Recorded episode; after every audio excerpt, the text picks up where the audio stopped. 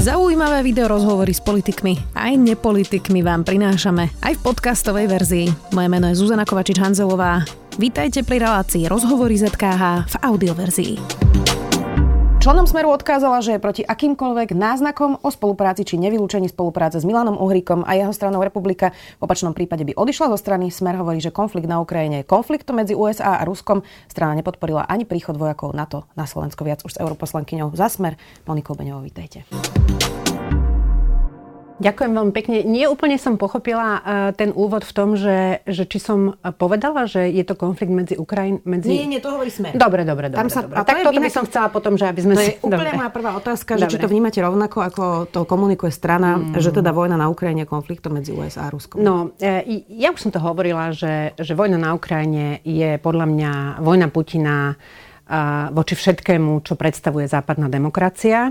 A Ukrajina, žiaľ Bohu, je v situácii, kedy bola e, Putinovi tak nejak po ruke najbližšie. Navyše všetky ostatné krajiny smerom na, na západ sú členmi Severoatlantickej aliancie, takže e, to si predsa len rozmyslel a dúfame, že si to rozmyslia aj do budúcnosti. A, a tak si vybral Ukrajinu. Správa sa, správa sa imperialisticky, správa sa absolútne neakceptovateľne a, a, a chce tým ukázať, že nesúhlasí so západným spôsobom myslenia, so západným spôsobom demokracie, so západným spôsobom hodnôt, ktoré západná demokracia má. No, ale teraz ste mi ušli z tej otázky, že či to je teda alebo nie je konflikt medzi USA nie, preto a Ruskom. Som vám, preto som vám povedala tú, tú moju odpoveď na to, že, že pre mňa je to skôr uh, boj Putina proti tomu, čo predstavuje a reprezentuje západná demokracia. Jej súčasťou sú aj Spojené štáty, ale jej súčasťou je aj Európska únia, teda aj my.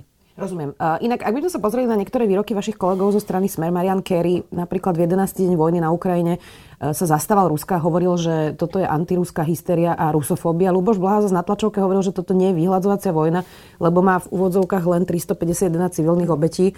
Um, uh, teda tých obetí už je podstatne viacej, ale je to kusné hovoriť takto o vojne od Luboša Blahu? Mám na to iný názor, ako sú niektoré názory, ktoré prezentovali moji kolegovia, povedzme v úvode tohto konfliktu. Podľa mňa ide naozaj o vojnový konflikt a zase chcem povedať aj veľmi jednoznačne, že moji kolegovia v Národnej rade Slovenskej republiky zahlasovali za to, že ide o vojnovú inváziu alebo vojenskú inváziu a že stojíme na strane Ukrajiny.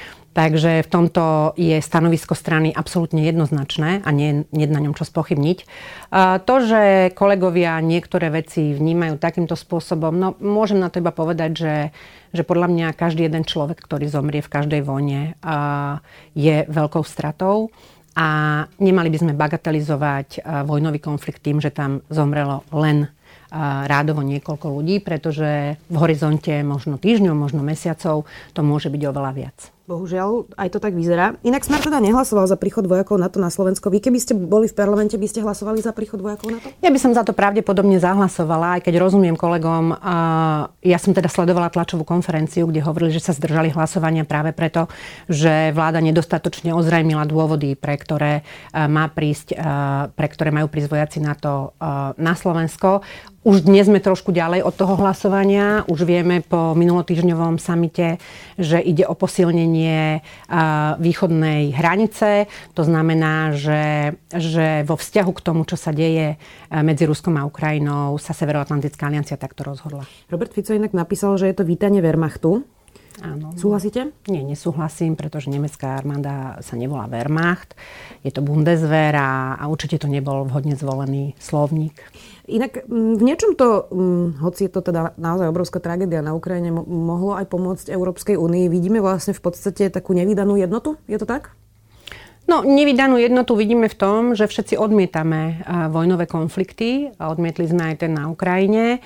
Nevydanú jednotu vidíme v tom, že sme pripravení pomáhať, že sme pripravení príjmať spoločné sankcie.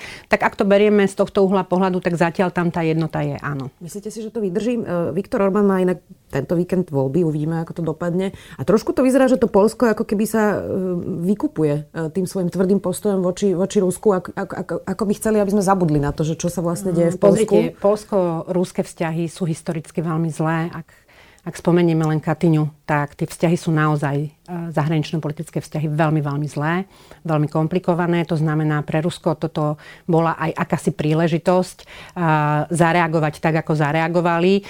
A nemyslím si, že niekde podlinkovo dúfajú, že Európska komisia, prípadne Európsky parlament teraz bude privierať oči nad niektorými inými záležitostiami, ktoré, ktoré boli v Polsku dlhodobo kritizované, ale, ale to ich rozhodnutie, myslím, pramenilo skôr naozaj z tých veľmi vyhranených polsko-ruských vzťahov. Oni vyhostili e, všetkých ruských diplomatov. Veľa sa diskutuje o tom, či by sme to mali urobiť aj my. E, čo si o tom myslíte? Pozrite, ak teda tvrdíme, že e, máme sa snažiť aby súčasťou riešenia rusko-ukrajinského konfliktu bola aj diplomatická cesta, tak potom by sme určite nemali vyhostovať všetkých diplomatov.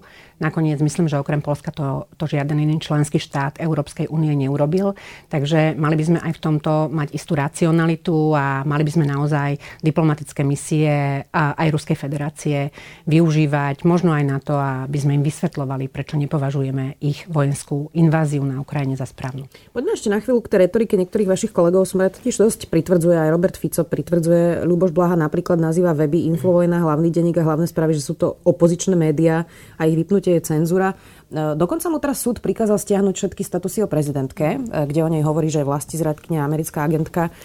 Tak pritvrdzuje smer len kvôli preferenciám? Vy ste to predsa dlhodobo kritizovali aj na Igorovi Matovičovi. Áno. Vaša vlastná strana, ako by k tomu teraz prispievala? Dobre, skúsme ale, že toto bude e, posledná reakcia o tom, čo moji kolegovia, pretože si myslím, že sú určite aj dôležitejšie témy a to, čo napíšu moji kolegovia na svojich facebookových účtoch, to naozaj nie je v súčasnej situácii pre Slovensko to najdôležitejšie. Čo sa týka wordingu, ktorý používa kolega Bláha, ja už som to u vás opakovane hovorila, má svoj svet, používa svoj wording, ktorý cieli na svojich hm, obdivovateľov alebo na tých, ktorých teda má na tom svojom facebookovom účte. Každý z nás používa iný wording. Ja nesledujem stránky pána Blahu a, a je to jeho rozhodnutie, že Ale to tak robí. Ale Robert Fico, nielen Luboš Blaha. Ale Robert Fico pritvrdzuje iným spôsobom a ten wording je predsa len rozdielný u nich. Luboš má tento wording v princípe uh, od čias, kedy sa práve už spomínaný Igor Matovič začal takýmto spôsobom profilovať na sociálnych sieťach. No tak je to istá forma odpovede na to, ako sa správa nielen Igor Matovič, ale aj niektorí iní predstavitelia súčasnej vládnej koalície alebo aj mimo parlamentných strán. No tak nehnevajte sa, ja som v živote nepočula, že by Luboš Bláha napísal niekomu na jeho uh, stránku v komentári, že je s prepačením ako napísal podpredseda Progresívneho Slovenska. On to síce potom vymazal, e, ten komentár, ale no tak k takémuto niečomu sa nikdy neznižil. No tak sa netvárme, že teda Luboš Bláha tu určuje e, diskurs alebo, alebo úroveň facebookových statusov. Už posledná otázka. Vy ste prezidentky vyčítali, že sa nezastala vyšetrovateľky Santosovej ako žena, matka. Tak dajme teraz bokom, že či sa každá žena musí zastať e, inej ženy len pre nemusí pohľavie. Sa, nemusí sa, ale Zuzana Čaputová je prezidentka Slovenskej republiky. Je historicky prvou ženou na tomto poste a preto by som to bola bývala od nej očakávala, zvlášť ak teda sme sa tu rozprávali o wordingu, ktorý používa Luboš Bláha, no tak ten wording, ktorý bol, e, ktorý bol prezentovaný, že používali naši tzv. elitní vyšetrovatelia na adresu policajtky, bol násobne horší, pretože tam dokonca hovorili o tom, že aj podpalia auto, no tak to je absolútne niečo bolo, bolo to, boli to, ne, neospravedlňujem to, len to boli teda rozhovory v kancelárii a Luboš Bláha to hovorí verejne, ale teda nemali ale by sme... nikdy, že treba niekomu podpaliť Jasne, auto. Či by sme ale nemali rovna, tak e, to, to sme aj radi, že to nenapísal, ale no, nemali by sme... Keď to teda porovnávame, tak to porovnávajme ale potom naozaj konzekventne. Jasné. A nemali by sme rovnakú logiku použiť pri prezidentke a nemali by ste sa jej teda vyzastať napríklad pri tom, čo dlhodobo a konzistentne robí a hovorí Luboš Blaha. Ja som sa pani prezidentky zastala opakovane. Zastala som sa aj v čase, keď ju súčasné niektoré koaličné strany vyzývali, aby odstúpila e, z volebnej súťaže, pretože pán Mistrík má väčšiu šancu na úspech a zastala som sa aj verejne. Zastala som sa jej v čase, keď sa napríklad na mňa obratila, keď ešte zastupovala pezinskú skládku a napísala som jej, že čokoľvek bude potrebovať v rámci Európskeho parlamentu a petičného výboru, tak som je v tomto k dispozícii. A to, čo prebieha momentálne medzi ňou ako prezidentkou Slovenskej republiky a medzi Lubošom Vlahom ako poslancom Národnej rady Slovenskej republiky, nech si vyriešia oni spolu. Poďme. Ja také veci o pani prezidentke nepíšem a keď sa o nej vyjadrujem, tak sa o nej vyjadrujem slušne, aj keď kriticky, ale slušne. Jasné, veď tak by politika mala vyzerať. Poďme na tie európske témy, predsa len mm. sú podstatnejšie, máte pravdu. Uh, mala by mať Únia spoločnú armádu? Vyústilo to teraz do toho, že by sme naozaj mali o tom začať uvažovať? Uh, je, to, je to veľká téma už niekoľko rokov, ale stále sa tak nejako odsúva odsúvala, rovnako ako sa odsúvalo napríklad, ako sa rovnako odsúva hlasovanie kvalifikovanou väčšinou v oblasti zahraničnej politiky a následne teda aj obranej a bezpečnostnej politiky. Spoločná armáda je absolútne v poriadku, akurát, že by sme to mali vidieť reálne. A reálne dnes jednotlivé členské štáty Európskej únie budú vedieť veľmi ťažko vygenerovať také počty vojakov, profesionálnych vojakov, aby tá spoločná armáda bola nejak nejako veľmi silná. Takže mala by byť akýmsi, mm, nechcem to nazvať teraz dehonestujúco, ale mala by doplňať, sa dohodníme, Severoatlantickú alianciu a mala by byť nápomocná pri riešení situácií, ako je napríklad aj teraz na východnej hranici.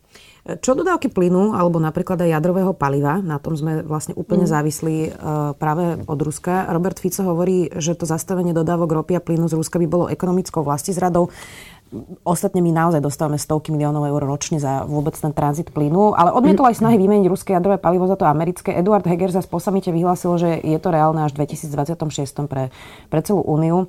Um, neukazuje sa ale práve na tomto, že Európska únia nie je tak ako keby schopná obetovať nič zo svojho komfortu a zo svojich peňazí a, a že vlastne veľa tých vecí stroskota práve, práve na tom, že sme možno neviem, ako to nazvať, rozmaznaný Ukazuje.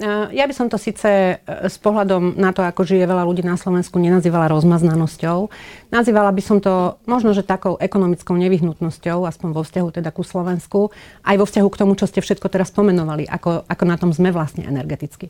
Ale e, boli tu už urobené predsa isté opatrenia. E, napríklad Maro Ševčovič ešte v predchádzajúcom volebnom období, keď bol, keď bol náš komisár, tak prišiel s návrhom interkorektorov, ktoré už aj vtedajšia vláda začala vlastne realizovať. E, spustili sme alebo zabezpečili sme fungovanie reverzných tokov a tak ďalej. Tak, tak to boli také prvé dobré opatrenia. No a potom sa Nemecko rozhodlo, že si vybuduje Nord Stream 2, čo je samozrejme v rozpore e, s teóriou diverzifikácie.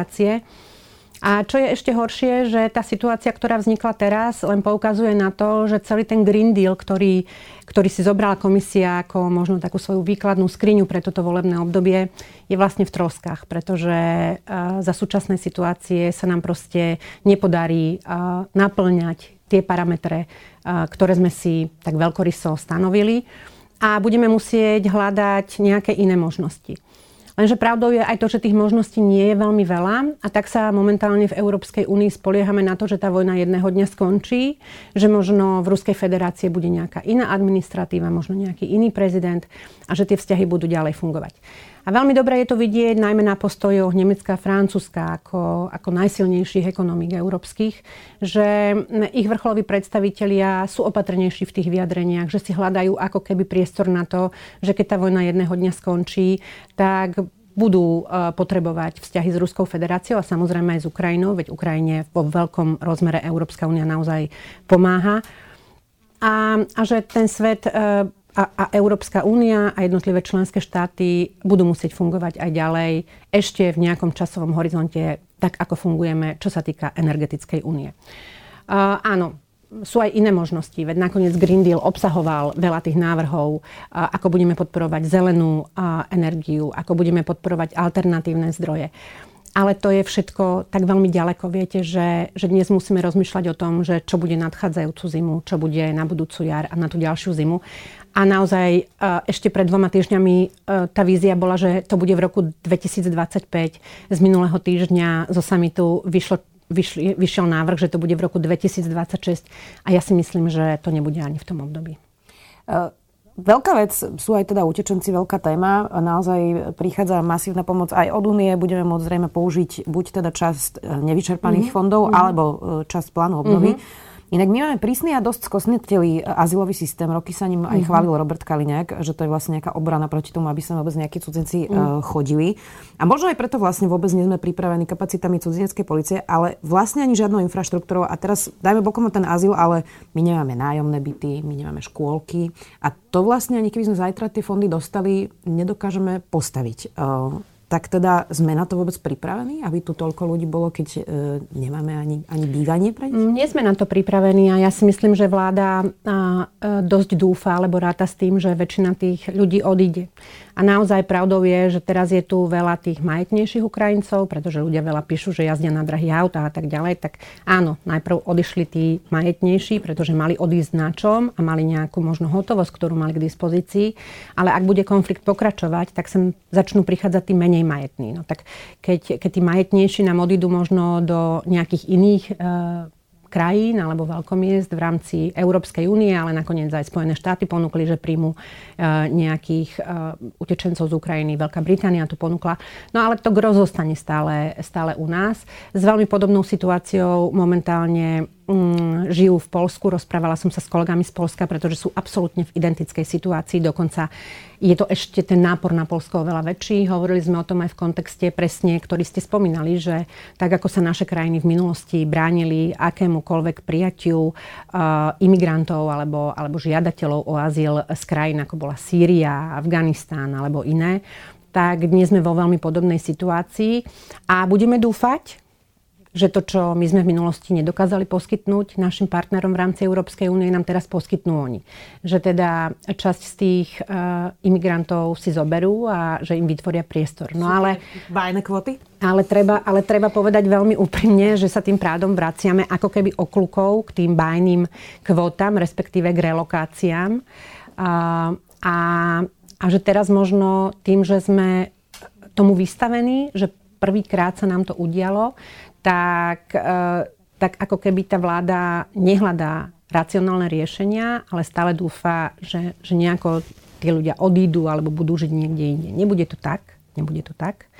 Veľká časť z tých ľudí tu zostanú a naozaj môžu prísť ľudia z tej východnej časti Ukrajiny, ktorí, e, ktorí nebudú mať ísť kam ďalej, pretože nemajú známych rodiny niekde v západnej Európe, ako majú možno tí, ktorí prišli teraz.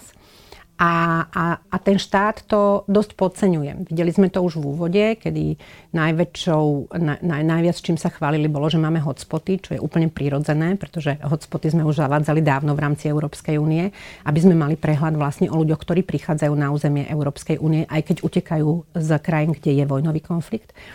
Ale okrem škôlok a škôl nemáme momentálne ani ten krízový manažment, ktorý by robil registre, že povedzme, aké majú povolania, kde tých ľudí dokážeme umiestniť. Ja som sa stretla asi pred tromi týždňami e, s pár ženami, ktoré ako dobrovoľničky v rámci svojich firiem a podnikov a organizácií spolupracovali na hranici. A presne bol, toto boli tie veci, ktoré im chýbali. Že, že ten manažment krízový, aby proste fungoval, aby sme vedeli, že či tých ľudí vieme okamžite niekde zamestnať, či im vieme vytvoriť okamžite nejaký priestor. Čo sa týka bytov, škôl a škôlok, mm, dobrý príklad je napríklad, dobrý príklad je napríklad, dobrý príklad pre školy je vytvoriť na dvojsmennú výučbu. To znamená, že do obeda by sa učili deti slovenské so slovenskými učiteľkami a učiteľmi a popoludní by sme vytvorili tak, ako to bolo. Ja viem, že to bolo v minulosti a dávno, dávno, ale jednoducho, keď niečo fungovalo, no tak skúsme to aspoň pre túto situáciu využiť. A popoludní by sa mohli s ukrajinskými učiteľkami učiť ukrajinské deti. Aby sme, aby sme im vytvorili kontinuitu v tom vzdelávaní, aby sme teda mm, ako, ako štát k tomu prispeli. Čo sa týka škôlok, tá situácia je úplne zlá, pretože Určite si pamätáte, že bol prijatý zákon, že školy, pardon, škôl, predškolské zariadenia musia príjmať deti, ktoré idú e, na ďalší kalendárny rok do školy. To znamená, že aj naše trojročné deti slovenské sa dnes veľmi ťažko do škôlok dostávajú. Takže tu bude musieť ministerstvo školstva, možno práve v rámci toho plánu obnovy, pretože teraz im, tuším, prešla e, reforma e, zákonov nejakých, ktorá podmienovala vlastne čerpanie plánu obnovy. A v rámci finančných zdrojov, ktoré majú z plánu obnovy, môžu môžu vybudovať nejaké zariadenia. Veď nemusia to byť nové zariadenia. Môžu napríklad sa uchádzať o to, že kúpia nejaké zariadenia, ktoré nemusia byť teraz školy, ale ktoré možno nejakou malou stavebnou úpravou sa dajú na škôlky pre, prerobiť. No tak, tak tie riešenia sú a, a viete, že tomuto všetkému boli vystavené v roku 2015 západoeurópske krajiny, pretože to bola obrovská vlna utečencov, ktorá prišla. Ale tie, ako to voláme, best practices tam sú, oni ich už majú, tak prečo sa teda neporadiť? Prečo to, to nevyužiť. Nakoniec aj v Bruseli funguje koordinačné centrum, ktoré by naša vláda mohla využiť na to, aby, aby tie dobré veci, ktoré zafungovali, realizovala aj tu na Slovensku. A nie, že si pán minister najmä nejakú eventovú agentúru, ktorej dá koordinovať manažment tejto krízy, lebo toto je už utečenecká kríza tých ľudí, obrovské množstvo. A ak sa teda tvárime, že im naozaj chceme pomôcť, tak to má byť v prvom, v prvom rade vláda, viete, ktorá im pomáha. Lebo všetci tí dobrovoľníci, všetci tí ľudia, ktorí sa im snažíme pomôcť, či už posielame peniaze, alebo im posielame nejaké veci. Ale to nie je tá reálna pomoc. Oni budú potrebovať reálnu pomoc a naozaj ja si nemyslím, že to bude na pár týždňov.